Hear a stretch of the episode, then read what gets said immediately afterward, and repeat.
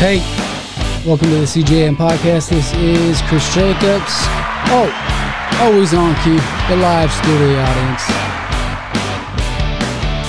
Hey, I've got a really good podcast for you today. Why? Because it's a Bible teaching, it's scriptural, therefore it's good, because it's not mine, it's the Lord's. Six things needed to receive a miracle. I'm not saying that this is an exhaustive list, but I'm going to give you six things needed to receive a miracle. Now, by show of hands, raise your hand if you've ever needed to receive a miracle in your life. How many y'all raised your hand? And this is just the podcast. Oh man, leave a comment and tell me if you actually did it. That's hilarious. Maybe nobody did, but anyway. No, honestly though, think about it. The, a miracle to one person could be nothing to another. What a miracle or what something that uh, something that somebody needs could seem very significant to one believer or to one person. And they could say, "Man, uh, I need this. This is a miracle." And you could take another person and say, that's not really a miracle. Well, you know, there's some things in life that to some people, if it happened to them, it would be a miracle. But then there's others maybe have progressed in life into a certain place and it's like normal for them. Hey, guess what? I believe that all believers should know how to activate the miraculous working power of the Lord God. And so I'm going to fly through this this podcast, this teaching. I, it, it's going to be a a booster for you. Take notes. There's six points I wrote down. I'm going to give you some scripture, and away we go. I'm going to first start by reading the first 12 verses in John chapter 2. We can't skip this, okay? This is what it says. I'm reading out of the NLT. Verse 1, John chapter 2, verse 1. The next day there was a wedding celebration in the village of Cana in Galilee. Jesus' mother was there, and Jesus, his disciples, were also invited to the celebration. The wine supply ran out during the festivities. So Jesus' mother told him, They have no more wine.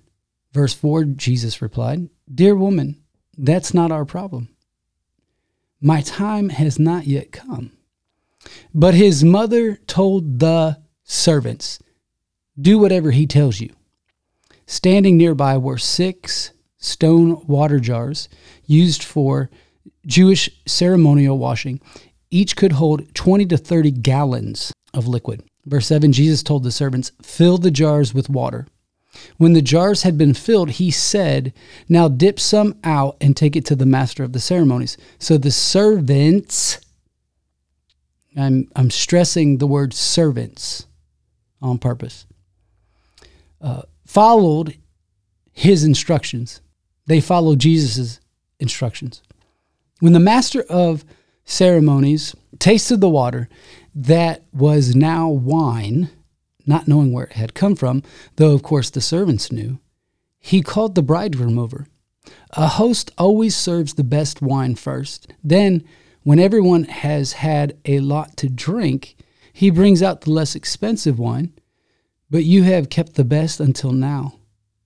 This miraculous sign at Cana in Galilee was the first time Jesus revealed his glory, and his disciples believed in him and after the wedding, he went to Capernaum for a few days with his mother, his brothers, and his disciples. Okay, faith. Jesus turned the water into wine. The Bible says this is a miracle, and it was the first miracle that Jesus did, revealing his glory. Now remember this everything that Jesus did was to bring glory to the Father. This is the first miracle that Jesus performed. He turned water into wine. Now, also, you have to know this it's not that they were all drunk and then couldn't taste the good wine because then it would be pointless. Just think about it. Most people think like, "Oh yeah, they save the the cheap stuff because everybody's drunk and then, you know, they don't really care what they're drinking." Well, the ceremony the, the master of ceremonies wouldn't have made a big deal about it. This is symbolic, but I'm not getting into this teaching of the Holy Spirit. But just know this one thing needed to receive a miracle is you need faith. Now, seeing the word work in a person's life helps another person believe. I'm going to repeat that. Seeing the word work in another person's life helps another person believe or have faith.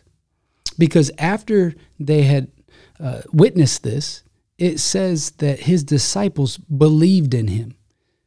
Did they not believe in him before? Hey, listen, there were times when the disciples struggled in their faith. Jesus addressed it. He was with them for three and a half years, traveled, did ministry with them. They saw a lot of things. But it said that they believed in him after he had done this. And it was the first miracle that he performed. Started his ministry. Okay. Number two, honor. Six things needed to receive a miracle. You need honor. Let me read 1 Samuel chapter 2, verse 30. Actually, before we go there, I skipped number one faith. You need faith. They believed they had faith. That's Hebrews 11:6. That's what I wanted to go to. But without faith, it is impossible to please him. Who? God.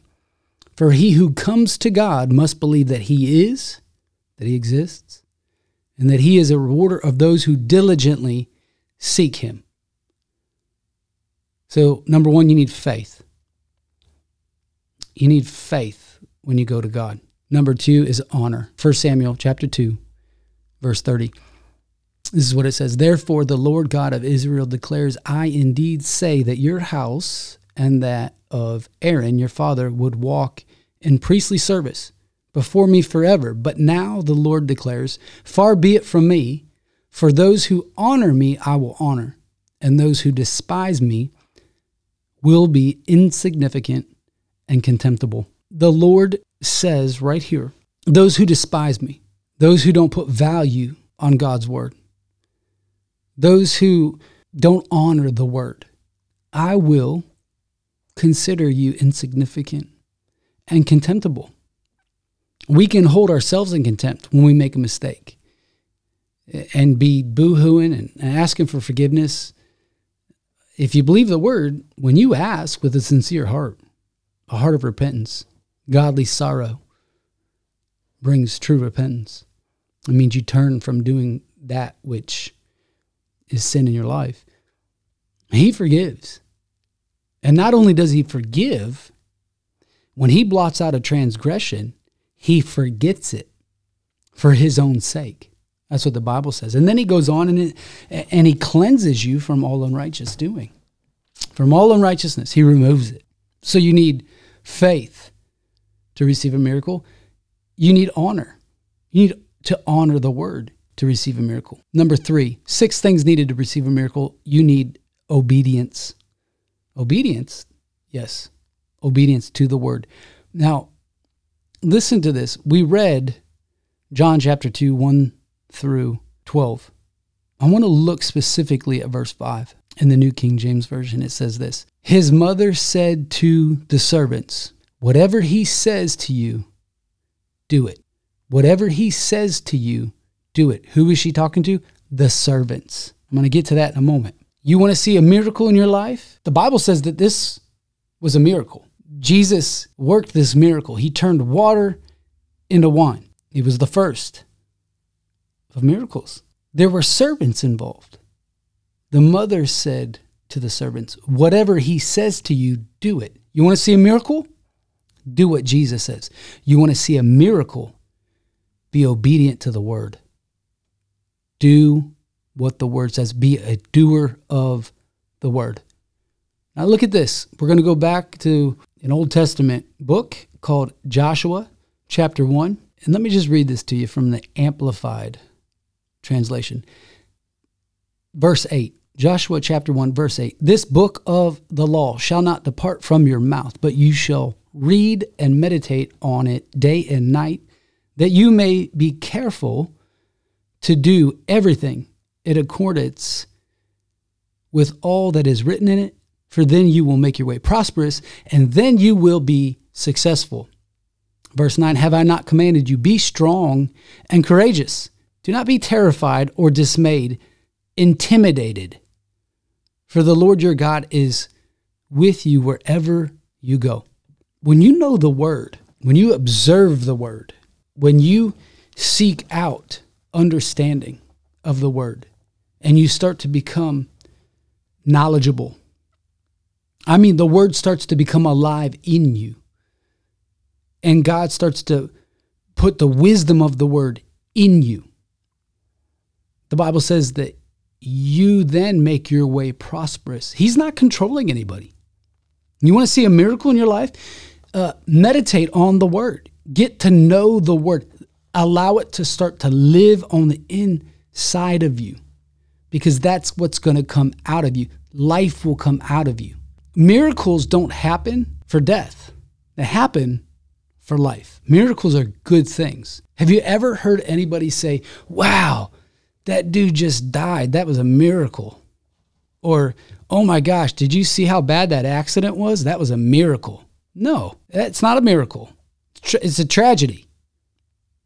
But if somebody escapes death, oh my goodness, that guy almost just got nailed by that car. That was a miracle. Did you see how that car missed that guy? Or oh my goodness, that was almost the worst accident I've ever seen. That was a miracle that they did not crash. See, miracles are good things, not bad things. They're good things. So you need obedience. Obedience to the word. You got to observe it, you got to do it. The Bible says that when you do that, you become prosperous and successful in everything that you do. And then it says, Jesus said, Have I not commanded you in a question form? He said, Be, be strong and courageous. Don't be terrified or intimidated by people. For the Lord your God is with you wherever you go. Rest in that.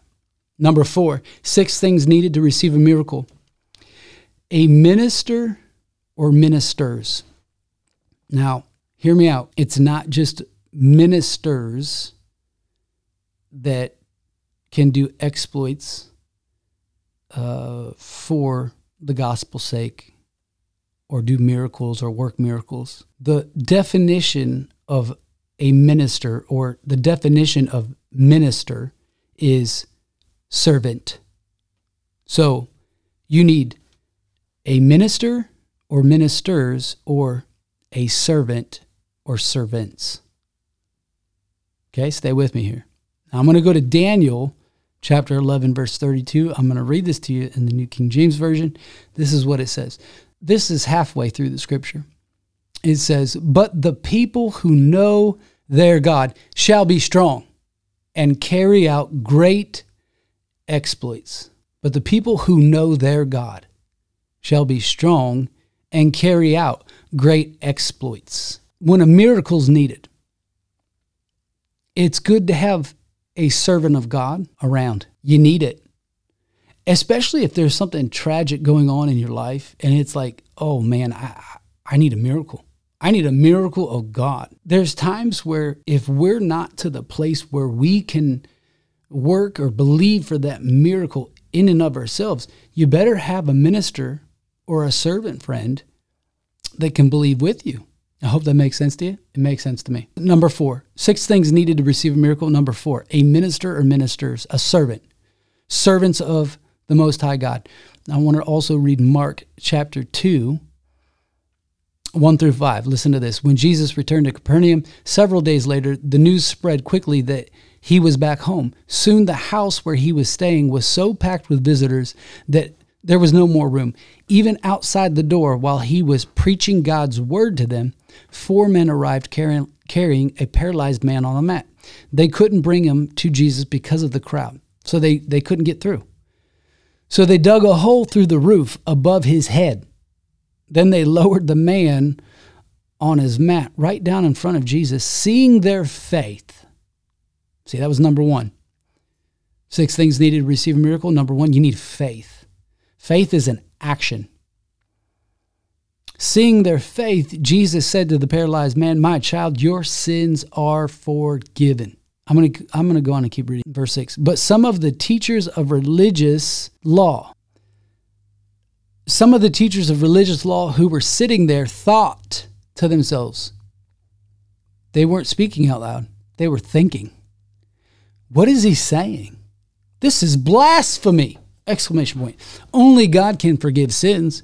Jesus knew immediately what they were thinking. So he asked them, Why do you question this in your hearts? Is it easier to say to the paralyzed man, Your sins are forgiven? Or stand up, pick up your mat, and walk? In other words, be healed. So I will prove to you that the Son of Man has the authority on earth to forgive sins. Then Jesus turned to the paralyzed man and said, Stand up, pick up your mat, and go home! Exclamation point. The man jumped up grabbed his mat, and walked out through the stunned onlookers. They were all amazed and praised God, exclaiming, We've never seen anything like this before. Let me tell you something. When you preach the word of God, as Jesus was, exploits, miracles, great things that glorify God, and the truth of his word shall come to pass. It will stun onlookers. It will amaze people and it will cause them to praise God. Hmm. Number four, a minister ministers. Jesus was a servant, he was a minister. We still have ministers and servants today. That was number four. Six things needed to receive a miracle. Number five, you need the power of the Holy Spirit. The power of the Holy Spirit. We're going to Acts chapter 1. Acts chapter 1. And I'm going to read down through verse 9. Listen to what it says. This is the promise of the Holy Spirit. Jesus is, is um, about to speak, okay? Uh, Luke is writing this. It says, In my first book, I told you about everything Jesus began to do and teach until the day he was taken up to heaven after giving his chosen apostles further instruction through the Holy Spirit. During the 40 days after he suffered and died, he appeared to the apostles from time to time, and he proved to them in many ways that he was actually alive. And he talked with them about the kingdom of God. Once, when he was eating with them, he commanded them Do not leave Jerusalem until the Father sends you the gift he promised, as I told you before. John baptized with water, but in just a few days you will be baptized with the Holy Spirit. So when the apostles were with Jesus, they kept asking him, Lord, has the time come for you to free Israel and restore our kingdom? He replied, The Father alone has authority to set those dates and times, and they are not for you to know. But so pause right there. They're thinking on a natural sense, but Jesus is building a spiritual kingdom the he's moving the apostles into the start of the church age, right? When he ascends, we're about to see him ascend. When the Holy Spirit's poured out on all flesh, church age. Okay. So verse eight. Uh, well, right before that, he says, "We're not, we're not talking about that. We're not talking about the restoration naturally. That's coming. But wait a minute. Now, but you will receive power when the Holy Spirit comes upon you. And you will be my witnesses, telling people about me everywhere in Jerusalem, throughout Judea and Samaria, and to the ends of the earth. After saying this, he was taken up into a cloud while they were watching, and they could no longer see him. Number five, out of six things needed to receive a miracle, you need the power of the Holy Spirit. And I'll explain that here with number six. In John chapter 14, verse 12, the Bible says, He who believes on me, Jesus is speaking, and the works that I do, he shall do also, and even greater works than these shall he do, because I go unto my Father. Now, Jesus said, Those who believe on me and the works that I do. Did Jesus do miracles? The answer is yes. We can read about them. Jesus said, If you are a believer and you believe the works that I do, because I'm going to my Father, you're going to do these works. When he went to his Father, he said, Wait till you receive the promise of the Father. Don't do any of my work. Don't even witness for me until you receive that promise because that promise is coming and his name is Holy Spirit. He is the third being of the triune God.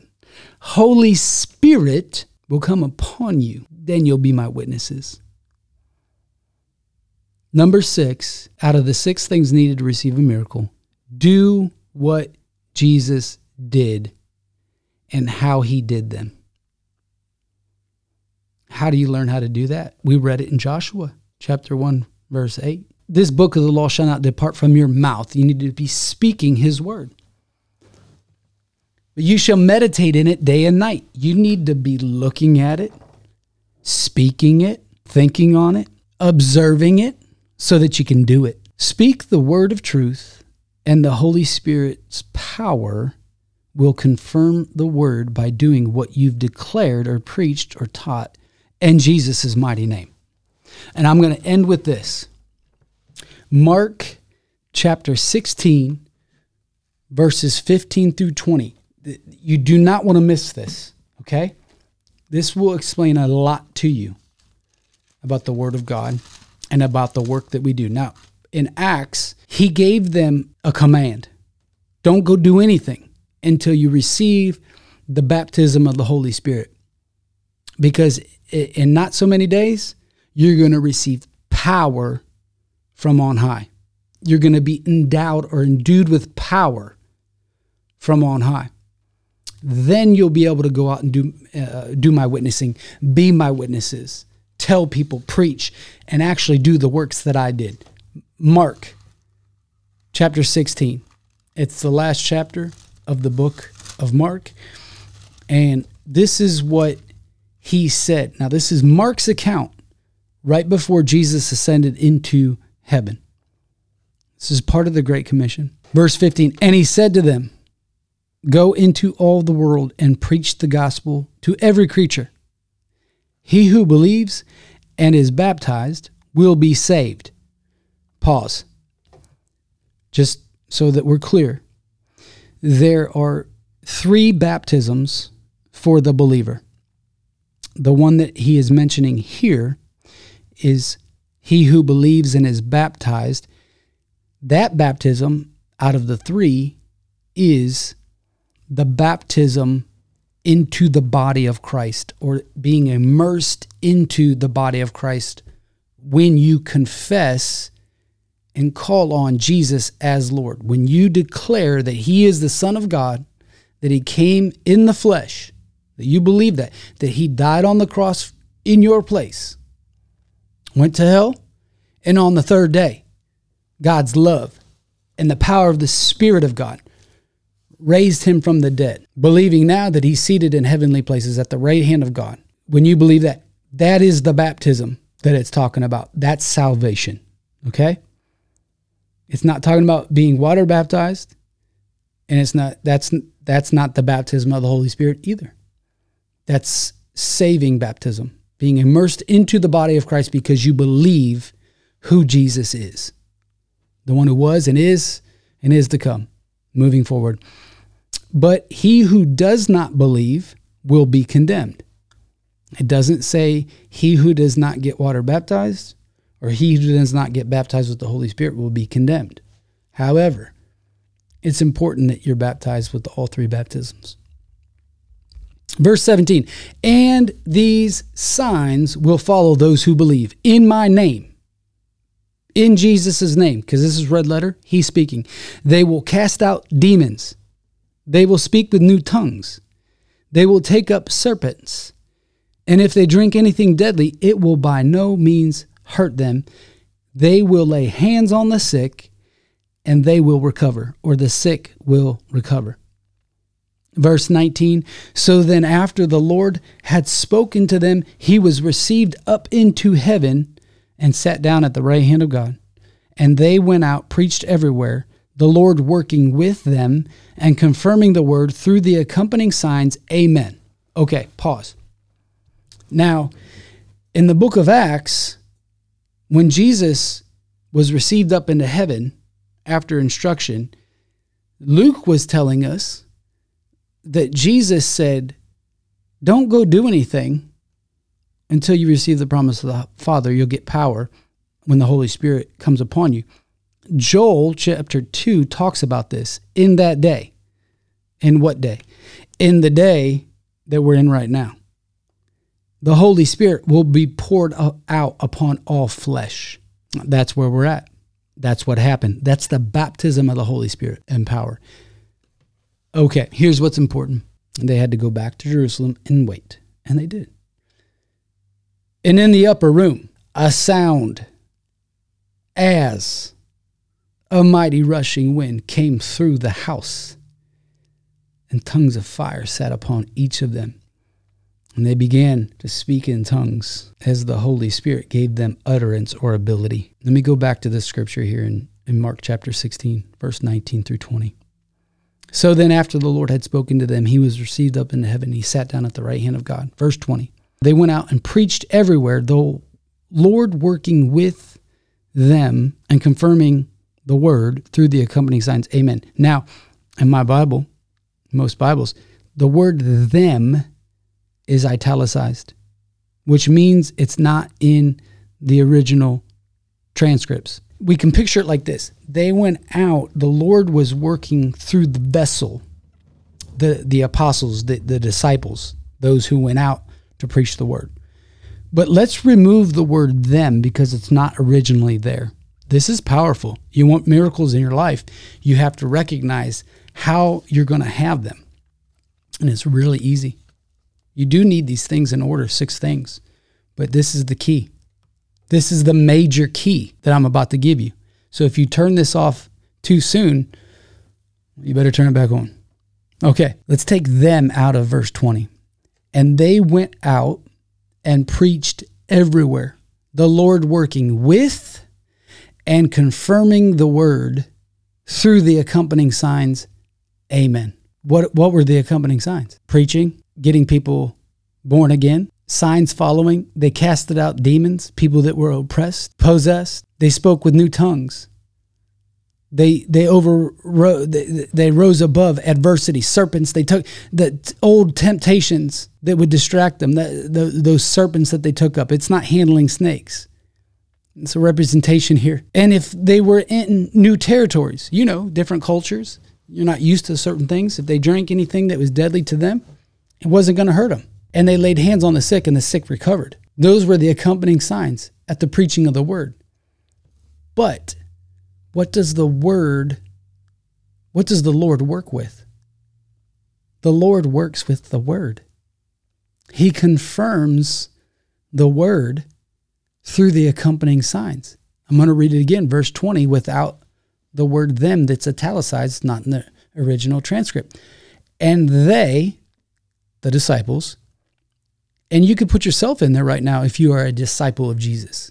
They went out and preached everywhere, the Lord working with and confirming the word through the accompanying signs. Amen. The Lord does not work with the human being. He uses or works with a vessel that will speak his word. Can you see that? Because if you don't speak his word and do his word the way that he did them, there's no confirmation with the accompanying signs. In order to do them the way that he did them, you have to have relationship with him. How does that happen? You read the word. You meditate in it. You observe to do it. Because Jesus is the word. John chapter 1. In the beginning was the word. The word was with God and the word was God created everything. Drop down to verse 14 in that same chapter. It says, And the Word became flesh and dwelt among us. That's Jesus. You have to use the scripture if you're going to see miracles happen in your life because that's what the Lord works with. He is faithful to his word. He cannot deny himself. He's not faithful to what we want or what we think. He's faithful to his word. And his word is always good. It's perfect. It's complete and it's living. Six things needed to receive a miracle in your life. If you need a miracle in your body, you need a miracle in your family, you need a miracle in your finances, you need a miracle in your job. You need any promise from God that seems like it's that would be a miracle if it would happen. Does God still do miracles? Absolutely. He does them every day. And he paid a high price to do them every day, to work through willing vessels, his disciples. But he works with the word. And he confirms that word through the accompanying signs, which makes it truth and it glorifies the Father. Amen. Hey, I hope this blessed you. Six things needed to receive a miracle. You need faith, you need honor, you need obedience to the word, you need a minister or ministers. You need those who will serve the word, servants of God, servants of Jesus. You need the power of the Holy Spirit, and you need to do what Jesus did and how he worked miracles. Amen. Hey, I love you. We appreciate you. So thankful for all the partners of CJM. Those are six things needed to receive a miracle. It's not an exhaustive list. There could be some other things that you could add to it. There could be some things that you're like, eh, might not need all that. Uh, I think you do.